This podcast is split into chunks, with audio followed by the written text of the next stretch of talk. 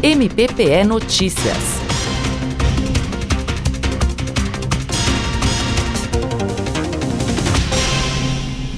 A audiência discute a oferta de acompanhamento por parte da Rede Municipal de Saúde às crianças e adolescentes neurodivergentes moradoras da cidade do Paulista. A audiência foi presidida pela promotora de justiça Mirela Iglesias, que destaca a falta de profissionais capacitados para atuar nesse acompanhamento. A oferta desse acompanhamento às crianças e adolescentes neurodivergentes, ela tem sido bastante deficitária. Isso se observa dentro do número de denúncias que vem chegar do Ministério Público, principalmente com relação à falta desses profissionais capacitados, desses profissionais especializados nesse público específico. Uma demanda muito reprimida de profissionais nesses equipamentos que ofertam um tipo de acompanhamento específico para essas crianças e adolescentes neurodivergentes. Foram apresentadas queixas trazidas por representantes do Movimento de Mães de Crianças Atípicas do Paulista, um grupo com mais de 260 integrantes que luta pela melhoria do atendimento no município. A fundadora do grupo, a Denise Borges, reforça que o serviço prestado pelo poder público tem sido insuficiente. A gente, para conseguir qualquer coisa aqui dentro do município, se a gente não consegue diretamente, a gente tem que ir direto para o Ministério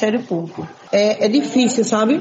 Chegar uma mãe falando comigo no grupo, precisando de consulta para o psiquiatra, porque o filho está tendo crises, e consulta para psiquiatra só pode ser marcado para o mês, só tem vaga para o mês de maio. Isso é um absurdo, uma criança que precisa, um adolescente que precisa. A promotora de justiça Mirela Iglesias comenta sobre os próximos passos após a audiência e sobre a importância da atuação do Movimento de Mães de Crianças Atípicas do Paulista. O próximo passo agora é acompanharmos o desenrolar dessa seleção pública que foi efetivada, assim como a assinatura do termo de ajustamento de gestão da Prefeitura de Paulista com o Tribunal de Contas do Estado e a efetiva contratação desses profissionais. E é de suma importância esse protagonismo social, no caso representado pelo Movimento das Mães de Crianças e Adolescentes Neurodivergentes do Paulista, porque trazem ao Ministério Público toda a problemática e a deficiência na prestação de serviço que encontram, a fim que o Ministério Público atue. Foi ressaltada ainda a necessidade de diálogo do poder público com as mães do movimento